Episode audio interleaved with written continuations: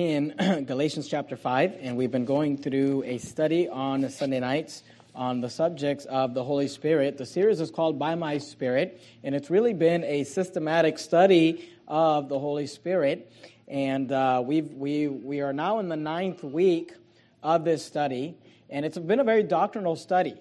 And, you know, something that we should be doing is learning very practical things from the Bible, from the Word of God, but we should also be uh, learning some doctrinal things. And we should be not carried about with every wind of doctrine. We should know what we believe and why uh, we believe it. And uh, so we've been studying the Holy Spirit, and I, I, hope you've been taking notes and learning. It's, it really has been a systematic study of the Holy Spirit. Some people pay good money uh, to learn these things at Bible college, and you're learning it for, uh, for free, and you're not getting all the heresy. So there's been no dispensationalism. Um, there's been no weird uh, doctrinal uh, heresy. But we, we've been talking about the Holy Spirit, and we learned about the person of the Holy Spirit. The Holy Spirit is God, the Holy Spirit in the Trinity, the work of the Holy Spirit, the blasphemy of the Holy Spirit, the gifts of the Holy Spirit, the Holy Spirit in the Old Testament versus his role in the New Testament, the filling of the Holy Spirit. It's what we talked about last week. And this week, we're going to talk about the fruit of the Holy Spirit. Now, it's, it's good that we are talking about the fruit of the Holy Spirit in the ninth sermon in this series because there are nine fruits of the Holy Spirit. So I don't know what that means, but we talked about the Trinity in the third sermon of the series, so we're just uh, you know making making references to those numbers, I guess. But I want you to uh, understand a few things about the the fruit of the Spirit. And the fruit of the Spirit is something that you hear a lot about, and people talk a lot about. You'll often see it. Uh, pe- people hang it up on their walls at home. They'll see a lot of uh, decorations that'll have the fruit of the Spirit. But I, I want to teach you about the fruit of the Spirit. I want to teach you some things about the fruit of the Spirit before we actually get into the actual fruit of the Spirit. So if you're taking notes, and I would encourage you to take notes, on the back of your bulletin, you do have a spot to. Uh, uh, on, on, the back of the, the course of the week, excuse me, you have a place to take some notes down. And I want to begin by talking about the producer of the fruit of the Spirit. Who is it that produces the fruit of the Spirit? And this may seem silly, but I want to make this point, and there's a reason why I'm saying it. You're there in Galatians 5, look at verse 22. I want you to notice what the Bible says. The Bible says this but the fruit of the Spirit. The fruit of the Spirit is love, joy, peace, long suffering, gentleness, goodness, faith, meekness, temperance. Against such, there is no law. I want you to notice and understand that when we are talking about the fruit of the Spirit, we are talking about just that. It is the fruit of the Spirit. The producer, the one who produces this fruit in our lives love, joy, peace, long suffering, gentleness, goodness, faith, meekness, temperance those things are produced by the Holy Spirit. You might be wondering, as opposed to what? And here's what I want you to understand. Most Christians today have the idea of the fruit of the Spirit, they, they have a misunderstanding in the sense that they read the fruit of the Spirit and they interpret it as the fruit of Christians. Now, keep your place there in Galatians 5. We're going to come back to it. But go to Matthew chapter 13. First book in the New Testament. Should be fairly easy to find. Today, you will have people who will talk about the fruit of Christians and what we produce. And they'll say, well, we'll know you're a Christian. Uh, we'll know you by your fruits, right? Doesn't the Bible say, by their fruits ye shall know them? And when they're talking about the fruits that they are hoping to see as evidence for salvation in your life, they'll say, well, as a Christian, you're supposed to produce fruit. And then you ask them, what fruit? What is the fruit that you are expecting to see in the life of a Christian? And they will reference back to Galatians 5:22, love, joy, peace, long-suffering, gentleness, goodness, faith, meekness, temperance. The problem is that the Bible is clear that this is the fruit of the Spirit. This is not the fruit of a Christian. Matthew 13, are you there? Notice verse number 8. Now, in Matthew 13, we have the famous parable of the, the, the sower. And when you get to verse 8, we have the good ground. Now, nobody, there's, nobody disagrees in the parable that the good ground is a Christian. He's a saved person. I want you to notice what it says. Matthew 13 and verse 8. It says, But other fell into good ground and brought forth fruit. And they'll say, See, Christians bring forth fruit. But I want you to notice what it says. The fruit that was brought forth by Christians was some an hundredfold, some sixtyfold, some thirtyfold. So I want to ask you if the fruit of the Spirit is somehow really the fruit of the Christian. And what they mean by that when they teach that is that we should be able to identify whether somebody is saved or not by whether or not they have these uh, characteristics in their lives. And they'll say, well, this is the fruit of a Christian. Then let me ask you something. When it says a hundredfold, what does that mean? I mean, does it mean that the Christian is going to produce a hundred love? When it says sixtyfold, does that mean that, well, some Christians are going to produce 60 joy? Some of them are going to produce uh, 30 long suffering. And some are going to produce a hundredfold of gentleness. And I want you to understand that throughout the Bible, and I'm not going to take the time to go through the references because we have uh, a lot to, to, to cover tonight anyway. You can, you can, you're there in Matthew 13, go to Matthew chapter 7. Throughout the Bible, it is very clear that everything produces after its own kind. And the fruit of the Christian is not love, joy, peace, long suffering, gentleness, goodness, faith, meekness, temperance. That is the fruit of the Spirit. We're going to talk about that, and we're going to talk about how you can have what the Spirit produces in your life. But I want you to understand that the fruit of the Christian is the same as the fruit of anything else. Everything brings forth after its own kind. An apple tree brings forth apples. And a Christian, a dog, dogs bring forth dogs. Cats bring forth cats. And I'm not preaching on evolution yet, that's next week. But the point is this that we as Christians, we produce Christians. We go out and we labor together with God. We preach the gospel. The word of God brings about a birth, a new birth, a new life. Someone is born again. And what do you produce a hundredfold of? What does God desire for you to produce a hundredfold of in your life? He desires for you to produce a hundredfold Christians, sixtyfold Christians, thirtyfold Christians. And I want you to notice that when we talk about the fruit of the Spirit, we're not talking about an evidence of your salvation because the fruit of the Spirit is you reproducing yourself. Just like physically, when a man and a woman have a child and they reproduce themselves, what do they reproduce? Well, they're in love, so they reproduce love. No, they reproduce a child. They reproduce a human being. Why?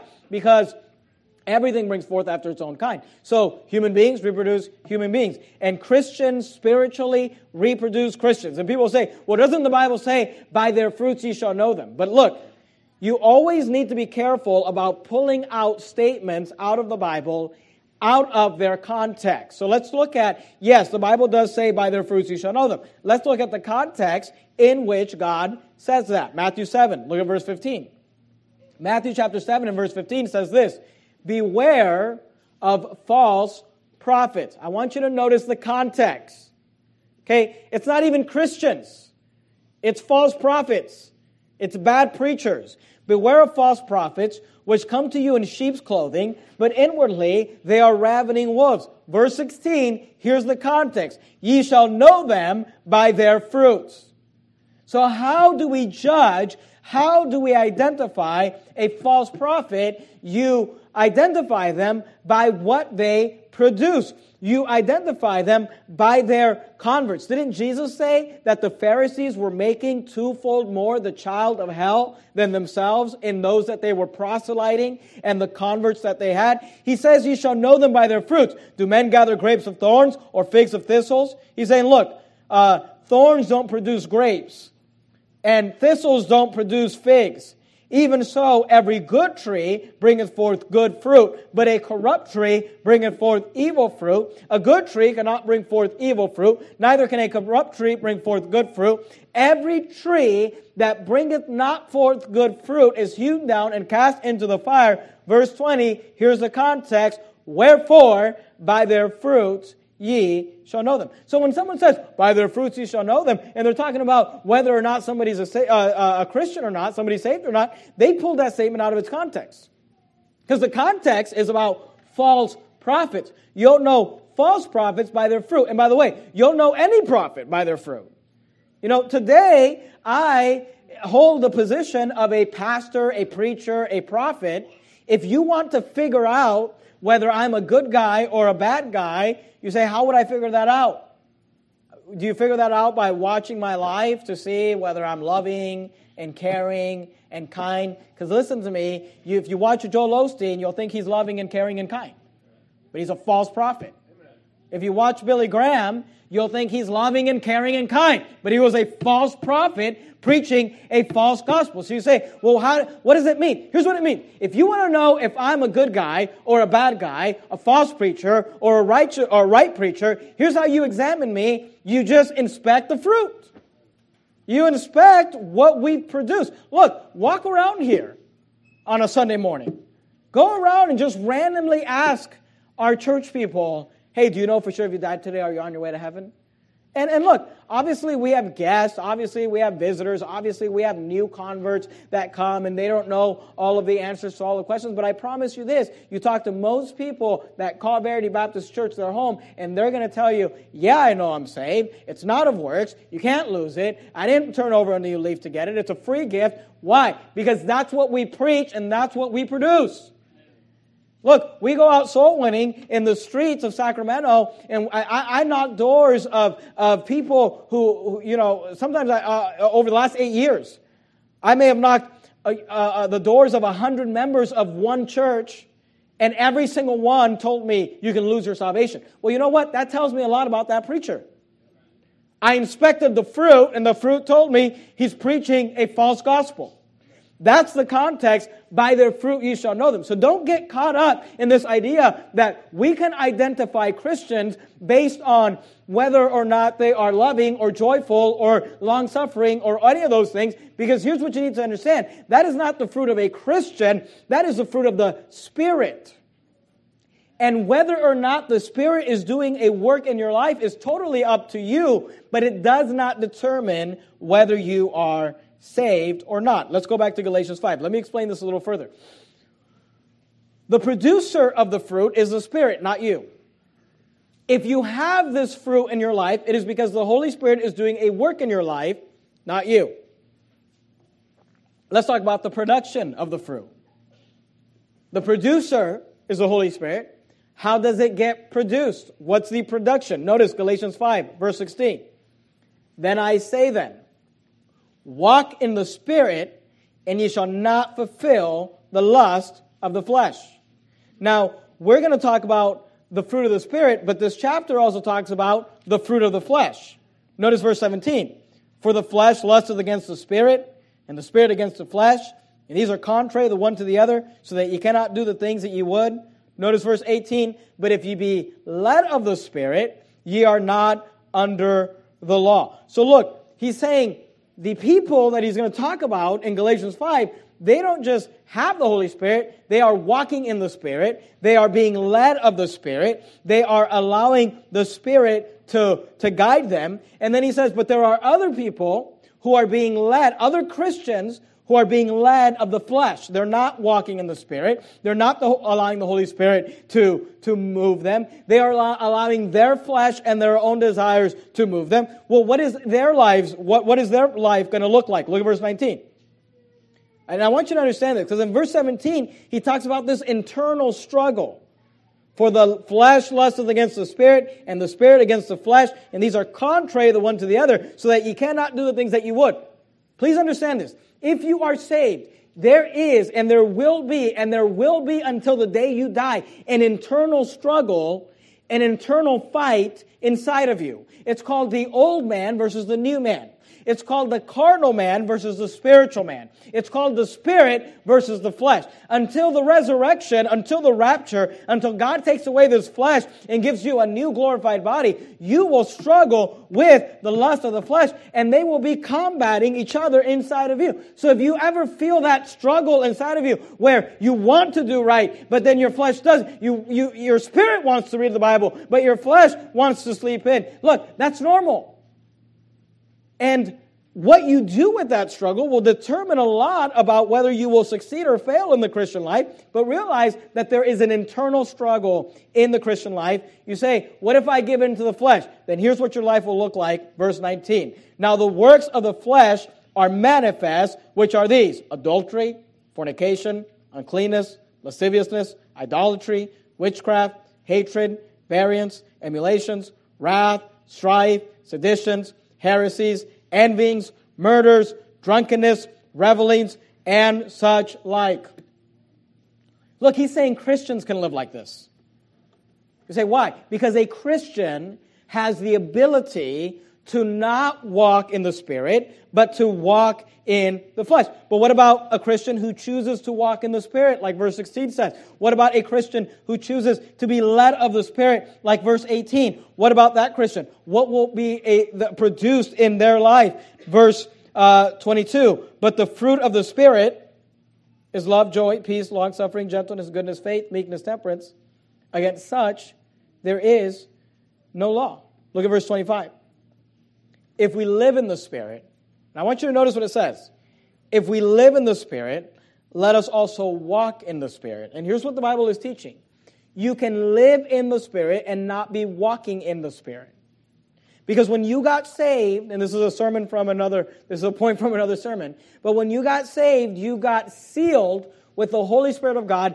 Every Christian lives in the Spirit, with the Spirit, with the Holy Spirit indwelling you. But like we talked about last week, not every Christian is filled with the Spirit. To be filled with the Spirit, you have to walk in the Spirit. You have to be led of the Spirit. We talked about that last week. I gave you, you know, real practical things you can do to experience the filling of the Holy Spirit. But the point is this you can have the Holy Spirit and not be walking in the Holy Spirit. You can have the Holy Spirit and not be being led by the Holy Spirit. Now you're there in Galatians, go to Ephesians, just the next book over, Ephesians chapter 4, and look at verse 30. While you go there, let me read to you from 1 Thessalonians 5:19. You know this verse, you've heard it. The Bible says, "Quench not the spirit." Now, I want you to, to think about this, okay? Because today we have people that will say, "Oh no, if you don't have love, joy, peace, long suffering, gentleness, goodness, faith, you're not saved." Because this is what the Holy Spirit will produce in your life. And this is what they'll say. They'll say, if you have the Holy Spirit, the Holy Spirit will produce these things in your life. Here's the problem with that. 1 Thessalonians 5.19 says, quench not the Spirit. You are commanded not to quench the Spirit. Remember, one of the emblems or the pictures of the Holy Spirit is that He is a fire of revival, a consuming fire in your life, but you and I have the ability to quench the Holy Spirit. Now, look, if we couldn't quench the Holy Spirit, why would God command us not to do it? So don't, don't think that if I have the Holy Spirit, then these things will be produced in my life. No, you, ha- you can live in the Spirit, but that doesn't mean you're walking in the Spirit. And the only way that the Spirit can produce the fruit of the Spirit, then you must walk in the Spirit. You must be led of the Spirit. You must be allowing the Holy Spirit to lead you in your life. Are you there in Galatians, uh, Ephesians 4, look verse 30. Ephesians 4.30 says this, And grieve not the Holy Spirit of God, whereby ye are sealed unto the day of redemption. See, it's possible for you to have the Holy Spirit and to grieve the Holy Spirit. Oh, no, if you've got the Holy Spirit, He's going to produce these things. Then why would God tell us not to grieve Him? Why would God tell us not to quench him? There's one reason he tells us that because you can grieve him and you can quench him. And just because you live in the Spirit doesn't mean you're walking in the Spirit. So please understand this. The fruit of the Spirit, and this is what I really want you to understand, and we're going to jump into the fruit of the Spirit here in a second. But the fruit of the Spirit is not evidence of salvation. Okay? The Bible is clear that the evidence of salvation is your testimony. Let the redeemed of the Lord say so. That's what the Bible says. That's why we ask people. Do you know for sure if you died today, are you on your way to heaven? And based on how they answer that question, we know whether they're saved because out of the abundance of the heart, the mouth speaketh. And they tell us what they believe. And when someone says, Yeah, I think I'm on my way to heaven, and then we ask, Oh, great. What gives you that confidence? What are you trusting in to get you to heaven? Well, you know, I used to drink alcohol and I used to be into drugs and I used to do this and now I don't do that. Hey, you know what? That's great, but that's the wrong thing you're trusting. Because quitting alcohol and quitting drugs isn't going to get you into heaven. Well, you know, uh, I got baptized. Great, but you're trusting the wrong thing. Well, you know, my grandma is a Baptist preacher. Okay, I don't even know where to start with that one. But, you know, again, that's not what saves you. What are you trusting in to get you to heaven? Man, I, I asked Jesus to save me. I, I put my faith and trust in him, and There's nothing I can do. I just accepted the free gift of salvation. Okay, well, then you're saved. Because out of the abundance of the heart, the mouth speaketh. So you say, well, what is the fruit of the Spirit? What is the fruit of the Spirit? Uh, uh, uh, what, what does it teach us about ourselves, or what does it prove? Here's what it proves the fruit of the Spirit is evidence that the Holy Spirit is working in your life. So it doesn't tell us whether you're a Christian or not. Your testimony tells us whether you're a Christian or not. But the fruit of the Spirit will tell us whether you are a spirit filled Christian or whether you are a carnal Christian. It doesn't tell us whether you're saved, it just tells us whether you're right with God. It doesn't tell us whether you're saved, it just tells us whether you are allowing the Holy Spirit to lead in your life or whether you are allowing the flesh to lead in your life. So let's look at the fruit of the Spirit. What is it? Now, you're, you're there in Ephesians. I want you to stay there. Go to Ephesians 5. And what I'm going to do is, as quickly as I can, we're not going to spend, honestly, we could spend nine weeks going through the fruit of the Spirit, and maybe one day we will. Maybe one day, you know, in a different series, we'll spend nine weeks really dissecting each one of these. I'm not going to do that tonight. I'm going to try to give these to you quickly. But I want you to notice, and I want you to think about this. And I want you in this sermon to be thinking to yourself, do I have these characteristics in my life? And if you do, then great. And if you don't, that doesn't mean you're not saved. It just means you're not walking in the Spirit. It just means you're not being led of the Spirit. It just means that you are not filled with the Spirit. So here's what the Bible says the Holy Spirit will produce in your life when you allow Him to lead, when you walk in the Spirit, not just live in the Spirit, but walk in the Spirit. Number one, love. Love. Now you're there in Ephesians. I want you to look at Ephesians 5, and I want you to just explain. And again, I'm going to go through these quickly, so I'm not going to develop them a lot and, and, and, we can talk a lot about love throughout the Bible. The Bible talks a lot about love. But I want you to understand something. And if you're writing down notes, you can write the word love and then write these words next to it sacrificial and selfless. Sacrificial and selfless. Throughout the Bible, and I would encourage you to, to study this out on your own. Throughout the Bible, you will find that the way that the Bible describes love or defines love, it defines it in this way sacrificial and selfless sacrificial, and selfless. I'll give you one example from Ephesians 5. This, of course, Ephesians 5 is a famous passage about husbands and wives and, and how they should respond to each other. Ephesians 5.25 says this, Husbands, love your wives. And then God is going to explain to us how we do that.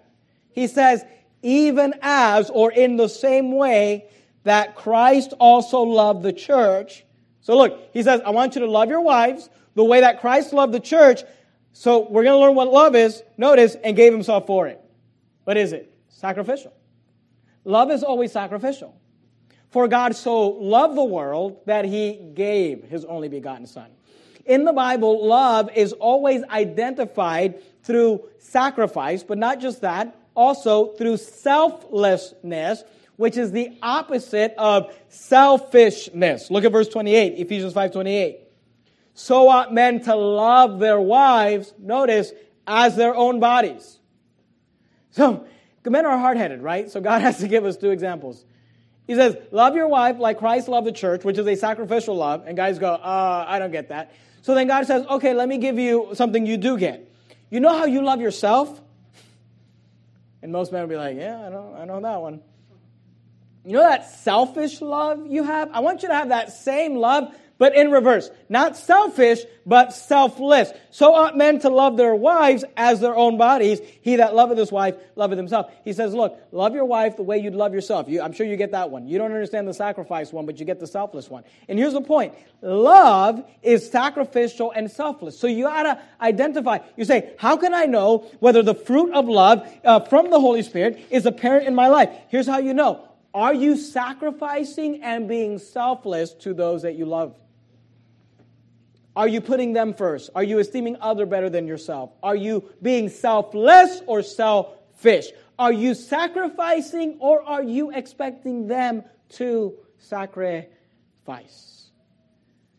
Because the fruit of the Spirit will produce love, which is sacrificial and selfless. You're there in Ephesians, go to Colossians. Colossians chapter 1. Ephesians, Philippians, Colossians. Just a couple of books over. Ephesians, Philippians, Colossians. The fruit of the Spirit. What is it? Love. How do I identify that? Sacrifice, selflessness. Am I being sacrificial? Am I being selfless? What's the second fruit of the Spirit? Joy. Joy. Now, the word joy means happiness, but it's a different word than happiness. And, and here's the difference.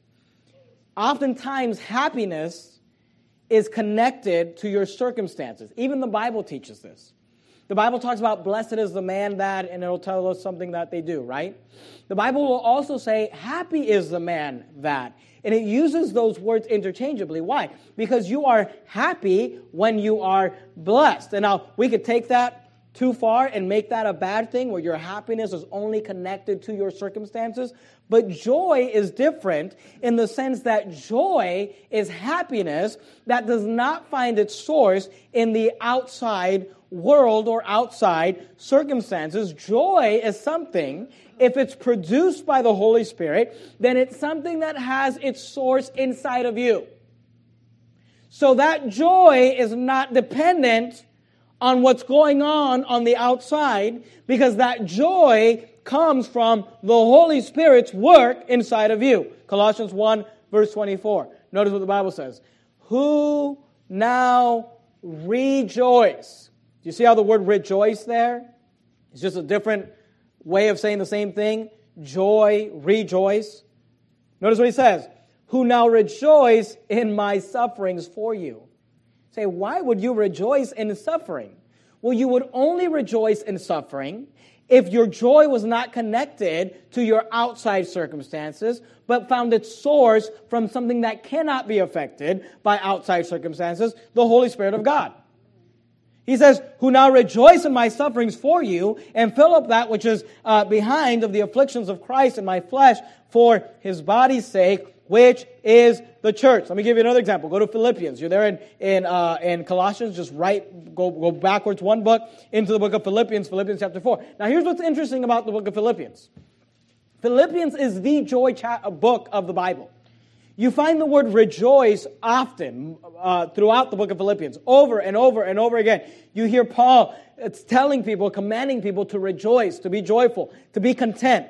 What's interesting is that Paul wrote the book of Philippians from prison while incarcerated for his faith.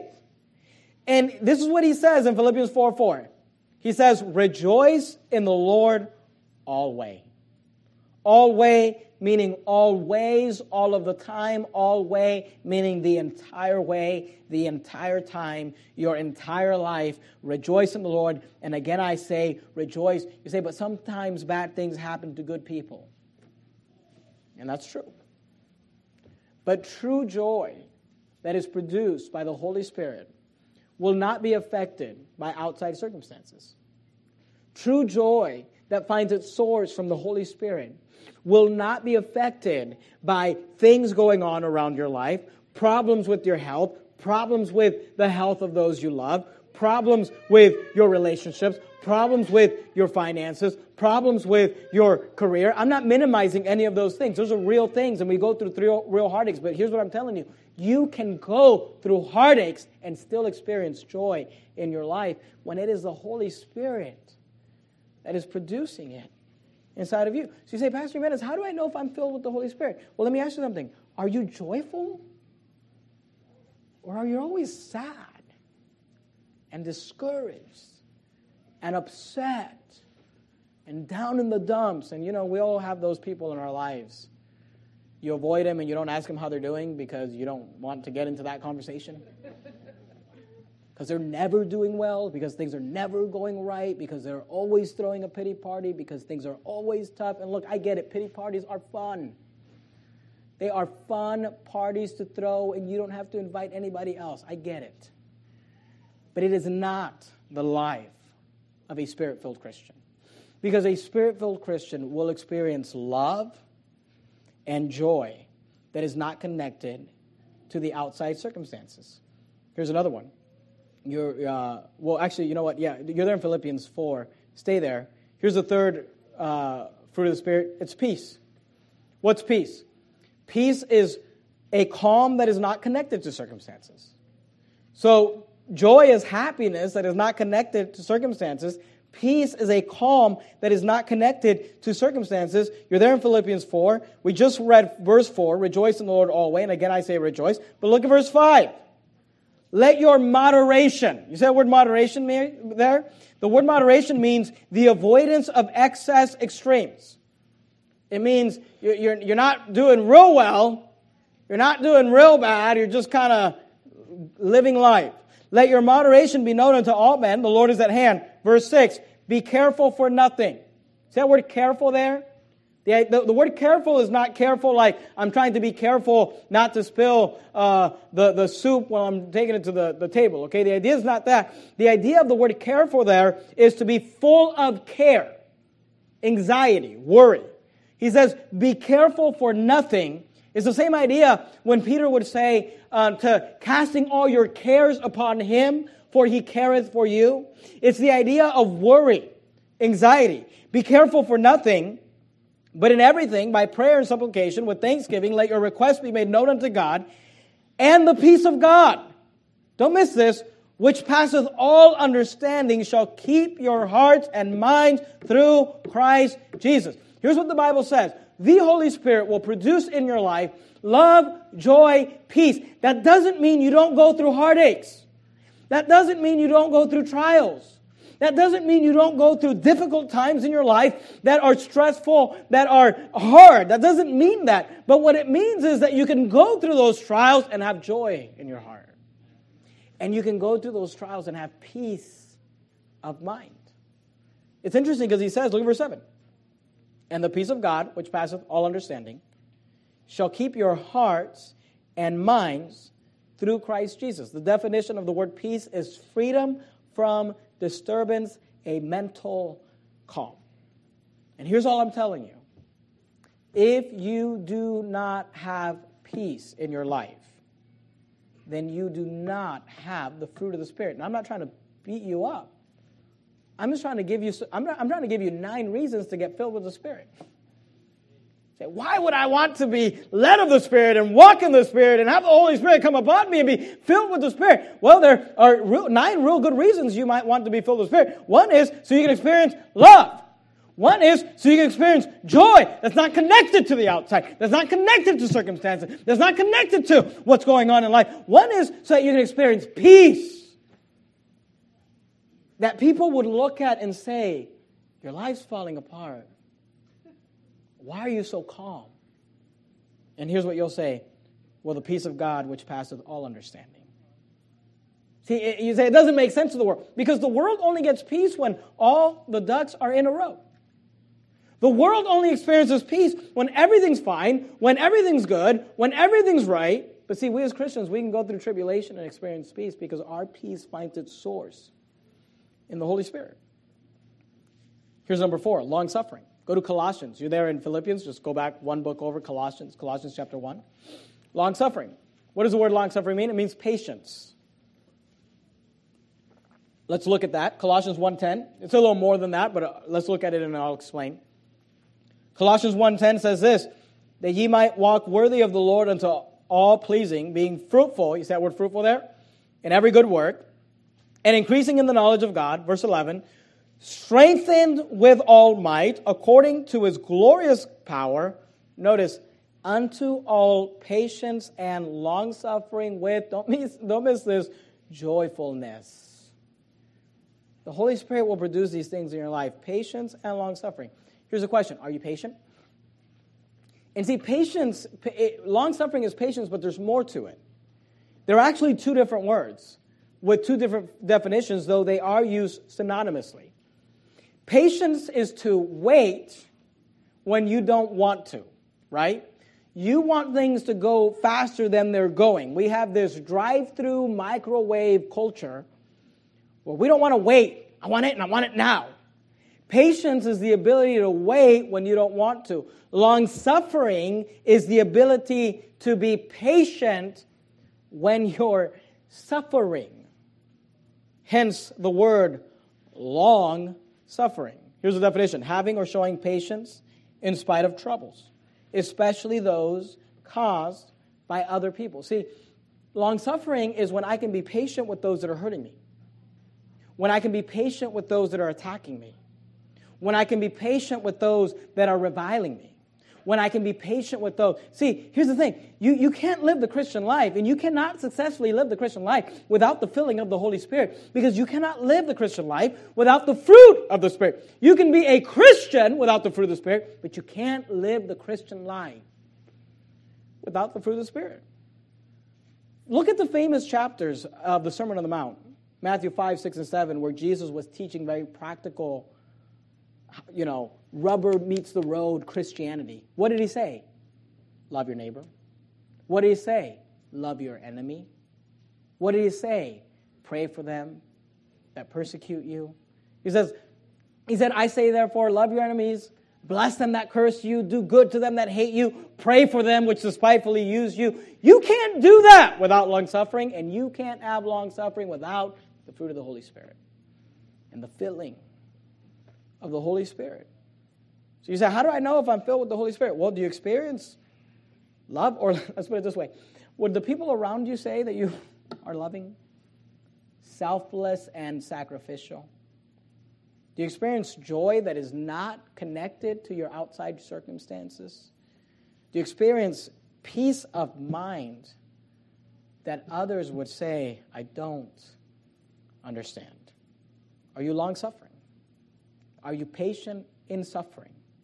Are you patient while being hurt, while being attacked, while being lied about, while being criticized, while being attacked by your enemies.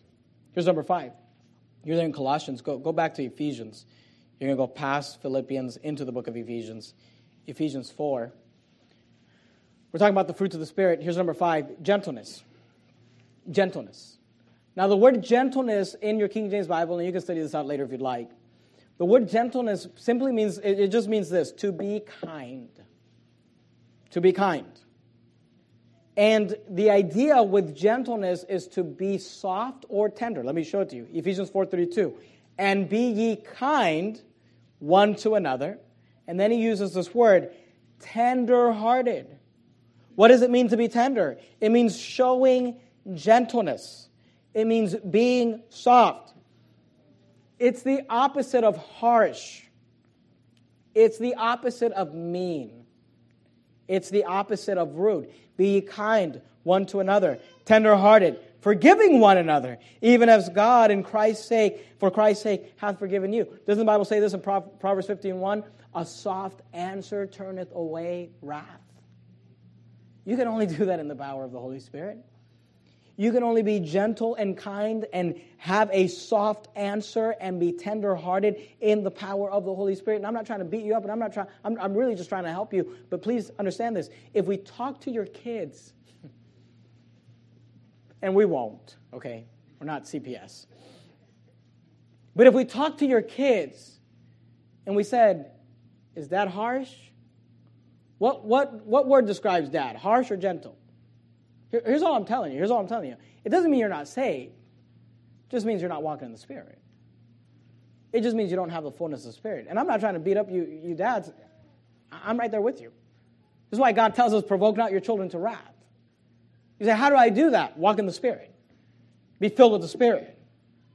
Produce the fruit of the Spirit by allowing the Spirit to have a work in your life. Why? Because when you allow the Holy Spirit to lead you, to guide you, to fill you, to produce in you, it will produce love, joy, peace, long suffering, gentleness.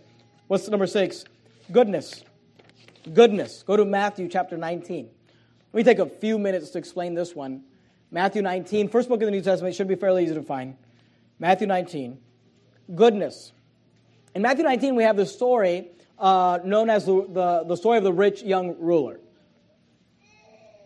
And have the rich young ruler approach Jesus, and I want to show you this story because it defines this word good or goodness for us. Matthew 19, 16 says this, and behold, one came and said unto him, okay, so we have the rich young ruler going to Jesus, and here's what he says. He says, Good master. What, notice the words, good thing shall I do that I may have eternal life? It's interesting. And I, and I want you to understand the conversation that Jesus is having with this young man because there, there's a lot of confusion when it comes to this uh, story because of the way that Jesus was dealing with this young man. But I want you to notice that Jesus dealt with this young man with the attitude that the young man brought to Jesus, okay? Now, here's the problem with, with having a conversation with Jesus or having Jesus be, your, your, be the soul winner trying to get you saved, all right? The problem is this that Jesus knows your heart, knows your thoughts, knows everything about you, all right? So if you're going to try to engage into a uh, conversation of wits with Jesus, you're going to lose because he's God, all right? We're actually going to have a series here soon uh, after Father's Day. I'm going to do a series called Encounters with Christ, and we're going to look at all the one on one conversations that Jesus had with individuals, and uh, we'll learn a lot, but this is one of them. Notice what, notice what it says. He says, Good master, what good thing shall I do that I may have eternal life? Now, there's a problem with this young man. Problem number one, he did not believe that Jesus was God. Problem number two, he thought he could work his way to heaven. Because notice, he doesn't say, What do I have to believe to go to heaven? What do I have to believe to uh, have eternal life? He said, What good thing shall I do that I may have eternal life? So Jesus having a little fun with this kid, verse 17. And he said unto him, because Jesus knows his heart, Why callest thou me good? There is none good but one. And look, everything Jesus is saying here is true. Because there is none that doeth good, no, not one. For all have sinned and come short of the glory of God. If Jesus was a man, which is what this kid thought, then Jesus was not good because no one's good. Now, Jesus wasn't just a man, but this is what this boy is telling him. He says, Why callest thou me good? There is none good but one, and that is God. So here's what Jesus is trying to tell him If I'm good, then I'm God. And if I'm not God, then I'm not good. But if thou will enter into life, let me ask, answer your question. You want to ask me what you have to do to go to heaven? Well, here's what you have to do keep the commandments. Here's the problem with that you can't keep the commandments because you're not good. And this is the conversation that he's having, and I won't develop it. We'll talk about it uh, in a few weeks or a few months, I'm sure. But he's pointing out to him that he's not as good as he thinks he is. But what I want you to notice from this passage is that the word good means godly because God is good. It's the good things we do are the things we do that are like God or godly. Go to Matthew chapter 5. Matthew chapter 5. You're there in Matthew 19, just flip back a few pages. Matthew 5, look at verse 16. Matthew 5 and verse 16 says this Let your light so shine before men that they may see your good works, your godly works, and glorify your Father which is in heaven. See, goodness is godliness. See, how do I know if I'm filled with the Spirit? Are you godly? Do you have good works? You don't need good works to be saved. We're talking to people that are already saved. If you got the Holy Spirit, you're saved. But you know what? God saved you and then he says you are he says you're not saved by, you said you're saved by grace through faith not of works. And then in that same passage he says but ye are my workmanship. I'm working on you. And god wants you to have good works. And the opposite of good works i mean read it there in, in galatians 5 adultery fornication uncleanness lasciviousness. That whole list of the works of the flesh that's the opposite of good. Number seven uh, uh, you're there in Matthew. Go, to, go, to, go back to Ephesians, if you kept your place there, Ephesians chapter 4. Number, the seventh fruit of the Spirit is faith. Now, the word faith means trust or confidence. When the Bible says believe on the Lord Jesus Christ, and by the way, the word believe and faith are used synonymously, it's the same thing. When the Bible says believe on the Lord Jesus Christ, it doesn't mean to believe like I believe he existed. It means to put my trust or my confidence in him. Hebrews 11:1, 1, you don't have to turn there, I'll just read it for you, says, "Now faith is the substance of things hoped for, the evidence of things not seen." Now, I've been talking a lot about faith on Sunday mornings and, and I'm not going to repreach those sermons, but I do want you to understand that faith is the confidence or trust in the things that we do not see, but it is not a blind faith because we can reason our faith. Our faith will stand up to logic and I'm not going to repreach that. Here's the point. Faith is the substance of things hoped for, the evidence of things not seen. The Bible says that the just shall live by faith. So you say, well, how do I know if I'm living by faith or walking by faith? The just shall live by faith. The, we're going to walk by faith. Faith is the substance of things hoped for. And here's what you need to understand faith is walking as if it's already happened. That's faith. It's a confidence, it is a trust in God. That's what faith is. An example of that in the, in the Bible, we won't have you turn there, but if you remember when the centurion came to Jesus asking him to heal his son, and he wanted Jesus to come back with him, and Jesus said, I'm not going to go with you, but just go, go back home. I've, I've already healed him. Remember, the centurion walks back, and then a servant meets him and says, hey, your son's recovered. And he asked for the time. When did it happen? And he knew that it was at the same time. He recovered at the same time that Jesus had told him. What that centurion did was he was walking by faith. He was walking back home as if with the confidence and trust that what Jesus said had already happened or would happen. As he said. That's what faith is. So you say, well, how do I, how do I know if I'm exercising faith in my life? Do you ever walk with an unseen confidence that God will do what He said He will do. Look, every time you tithe, you're exercising faith. I'm going to I'm going to give God His 10% first, trusting and believing that He will take care of the rest like He said He would. That's faith. Say, I don't, I don't tithe because I'm too afraid. Uh, that, I'm not mad at you. All I'm telling you is you're not filled with the Spirit. You're not walking in the Spirit. Because a spirit filled life will be a life of faith.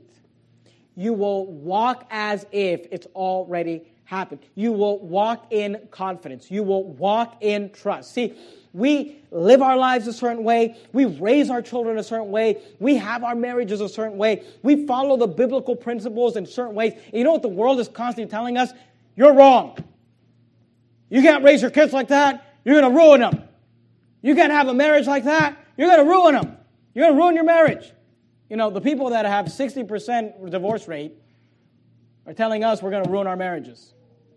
Say, well, what do you do? What do you do when you got the in laws telling you not to homeschool? They're not going to be socialized. And I'm thinking to myself, have you seen the kids at the public school? I'm not mad at you if you're in public school, but don't, don't, don't tell me that a kid with black nail polish and a hood around his head and makeup is socialized properly. If that's socialization, I don't want it. I'd rather just come to church three times a week and let my kids run around with the 30 kids around here. I think they get, I think they get socialized enough. The, the point is this that we have to exercise faith in what the Bible says. When God says, do it this way, then we just, with confidence and trust, say, you know what? Forget what Oprah says. Forget what Dr. Phil says. Forget what the world says. And I'm just going to follow and I'm going to walk as if with confidence and trust. But look, you will not do that. You cannot do that. You will struggle with that if you're not filled with the Spirit.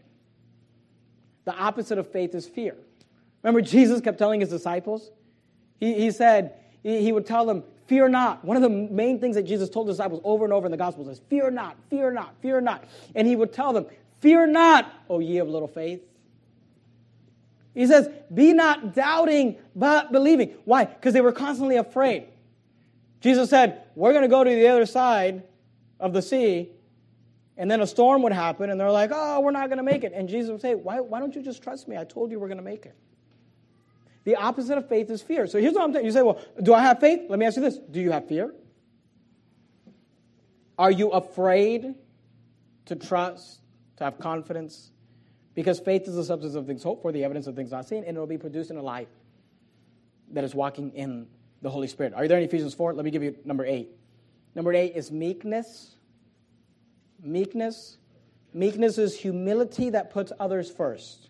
Ephesians 4 1 says this I, therefore, the prisoner of the Lord, beseech you that ye walk worthy of the vocation wherewith ye are called. Verse 2 with all lowliness. See that word lowliness? It's talking about humility lowering yourself, not exalting, but lowering yourself with all lowliness and meekness. And don't miss this with long suffering, forbearing one another in love. Isn't it interesting how these words are all connected throughout the Bible? lowliness, meekness, long suffering, forbearing, love. What's meekness? It's humility that puts others first. It's esteeming others better than yourself. It's putting other people first. And if you don't have that, you don't have that, not because you're not saved, you may very well be saved, but you're not walking in the Spirit. You're not allowing the Holy Spirit to have control in your life. Go to 1 Corinthians 9. Are there in Ephesians? Just go backwards. Galatians, 2 Corinthians, 1 Corinthians. 1 Corinthians 9. Let me give you the last one. We're talking about the fruit of the Spirit love, joy, peace, long suffering, gentleness, goodness, faith, meekness. Here's number nine temperance. Temperance. Now, the word temperance, it's an old word, it means self control. If you are lacking self control, you are not filled with the Spirit. It doesn't make you a bad person. I'm just telling you, you may want to get last week's sermon and look at those four steps to get filled with the Spirit. Because when you get filled with the Spirit and you walk in the Spirit and you're led of the Spirit, these are the things that will be produced in your life love, joy, peace, long suffering, gentleness, goodness, faith, meekness, temperance. 1 Corinthians 9 27. Notice what it says. This is what Paul said. He said, But I keep under my body and bring it into subjection. He says, I bring my body into subjection. I put it under my authority, under my control, lest that by any means, when I preach to others, I myself should be a castaway. He says, I keep under my body and bring it into subjection. That's called self control. And when you are filled with the Holy Spirit, the Holy Spirit will produce self control, temperance in your life. Now go back to Galatians 5 where we started. You there in 1 Corinthians? Go past 2 Corinthians into Galatians, Galatians 5, and we're going to finish up. But let me just say this. We've talked about the producer of the fruit of the Spirit. Who is it? It's the Spirit, not the Christian. The Christian does not produce these things. The Spirit produces these things. Simply living in the Spirit or being indwelt by the Spirit will not produce these things. You must be led of the Spirit or walking in the Spirit or filled with the Spirit or have the Holy Spirit of God come upon you or all those things, have the Holy Spirit poured upon you, all those things we talked about last week in order to produce these in your life. The production comes from a life that is controlled by the Spirit, not a life that simply isn't dwelled by the Spirit. Then we talked about the product. What's the product? There are nine in this chapter. There are nine characteristics of being of the fruit of the Spirit. We talked about them: love, joy, peace, long suffering, gentleness, goodness, faith, meekness, temperance. Against such there is no law, the Bible says. But I want you to notice, and what's interesting is that at the end of this chapter, God gives us two antonyms to the fruit of the Spirit. There's different ways to define things. One way is to use synonyms, but sometimes it's just as powerful to use an antonym, right? The opposite. So he just got done telling us, look, this is what being filled with the Spirit is going to look like love, joy, peace, long suffering, gentleness, goodness, faith, meekness, temperance. but then he says, just in case that was too much, let me give you two antonyms that if you've got these in your life, you know, you know, you are not producing the fruit of the Spirit in your life. Look what he says, Galatians 5.24. And they that are Christ have crucified the flesh with the affections and lusts. Because remember, it's not just they that are Christ that produce the fruit of the Spirit, it's they that are Christ and have crucified the flesh, and have denied the flesh, and have put away the flesh, that are being led of the Spirit with the affections and lusts. Verse 25, if we live in the Spirit, let us also walk in the Spirit. Verse 26, let us not be desirous of, here's the first antonym, vainglory. He says, if you are led of the Spirit, if you are producing the fruit of the Spirit, here's what you will not have in your life vain glory. What is vainglory? Vainglory is boastful conceitedness. That's what vainglory is. And God says, those who are producing the fruit of the Spirit, they're not exalting themselves. They're not promoting themselves.